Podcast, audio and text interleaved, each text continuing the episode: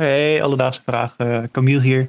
Ehm, mijn vriendin was voor me aan het koken. Eh, ze gebruikte Himalaya zout. En nu vraag ik me af, smaken verschillende soorten zout nou echt verschillend? Alledaagse vragen. NPO Luister.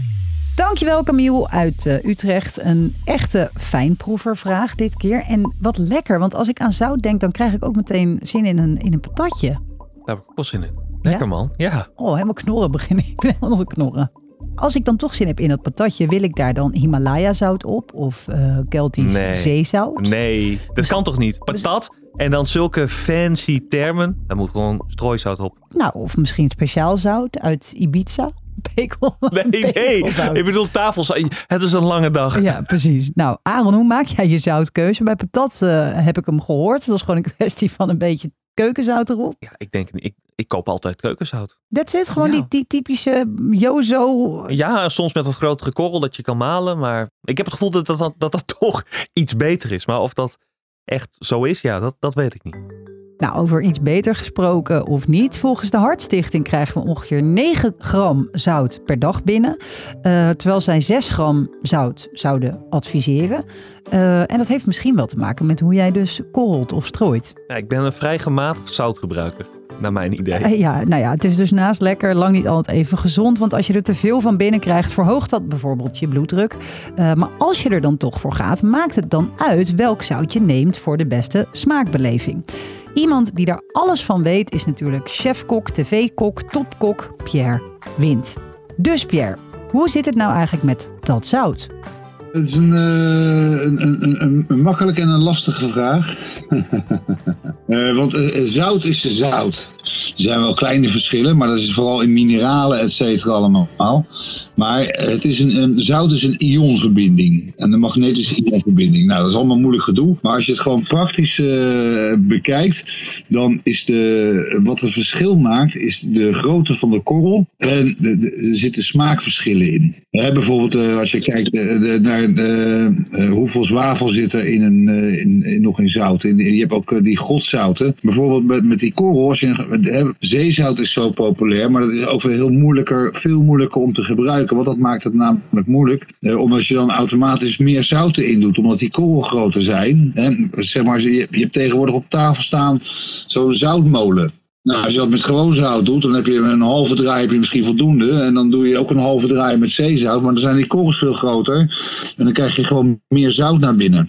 Oké, nou even samenvattend, want Pierre heeft dit natuurlijk met zijn enthousiasme eh, uitgelegd, eh, wat ook heel begrijpelijk is. Maar als ik het goed begrijp, zout is zout, dus eh, atomisch gezien is er niks verschillend tussen. Maar wat het verschil maakt, is de grootte van de korrel. Ja, en dus de mineralen die er omheen zitten. Dus het gebied waar het zout vandaan komt. Zwavel noemde hij zelf al. Heeft wel degelijk invloed op de smaak. Eh, maar je zei het goed. Ik zal even een Wikipedia-quote eh, erbij halen.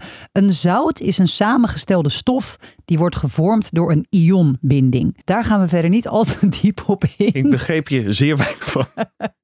Nou ja, jij legde het net heel goed uit. Ehm, toch zei Pierre ook nog dit daarover. Als je echt zout eh, anders wil laten smaken, dan kan je het heel zelf makkelijk maken. Nou, bijvoorbeeld als je gewoon zout hebt en je doet, je daar koffie, eh, die, eh, van die koffiepoeder, van die zakjes doorheen, van die oploskoffie, dan heb je koffiezout. Ik maak zelf in het restaurant zure zout. Dat is, wil zeggen, dat is met yoghurt. Dan doe je in de magnetron of in zo'n drogertje of in de oven doe je uitgelekte yoghurt. Dus yoghurt die je met azijn hebt gekookt, dan hou je die massa, die eiwitten over, die droog je en die vermaal je dan met zout.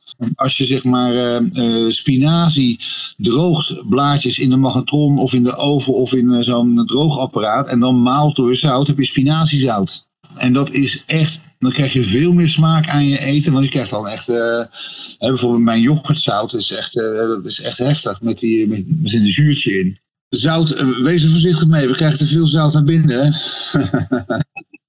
Pierre, bedankt voor dit eh, advies. Maar toch wel leuke kooktips, al zeg ik het zelf. Ja, zeker. Want je kan je natuurlijk ook afvragen, maakt het nou uit? Hè? Ik bedoel, ik ga pasta koken. Kan ik dan beter de ene zoutsoort pakken of de andere? En daarvan zou ik zeggen, ga gewoon lekker een beetje experimenteren, joh. Je moet daar zelf achter komen wat je het lekkerst vindt. Ja. Gooi je een beetje yoghurt door je zout. Alledaagse vragen. Inmiddels eh, weten we zout is zout, Ja. maar toch ook weer niet.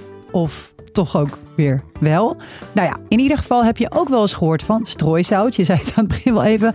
Eh, wat op gladde wegen wordt gegooid als het, eh, als het heeft gesneeuwd bijvoorbeeld. IJssel. Eh, IJssel. Ja, kan je nou dat ook gewoon over je gerecht heen gooien? Dat is goedkoop, hè? Per kilo.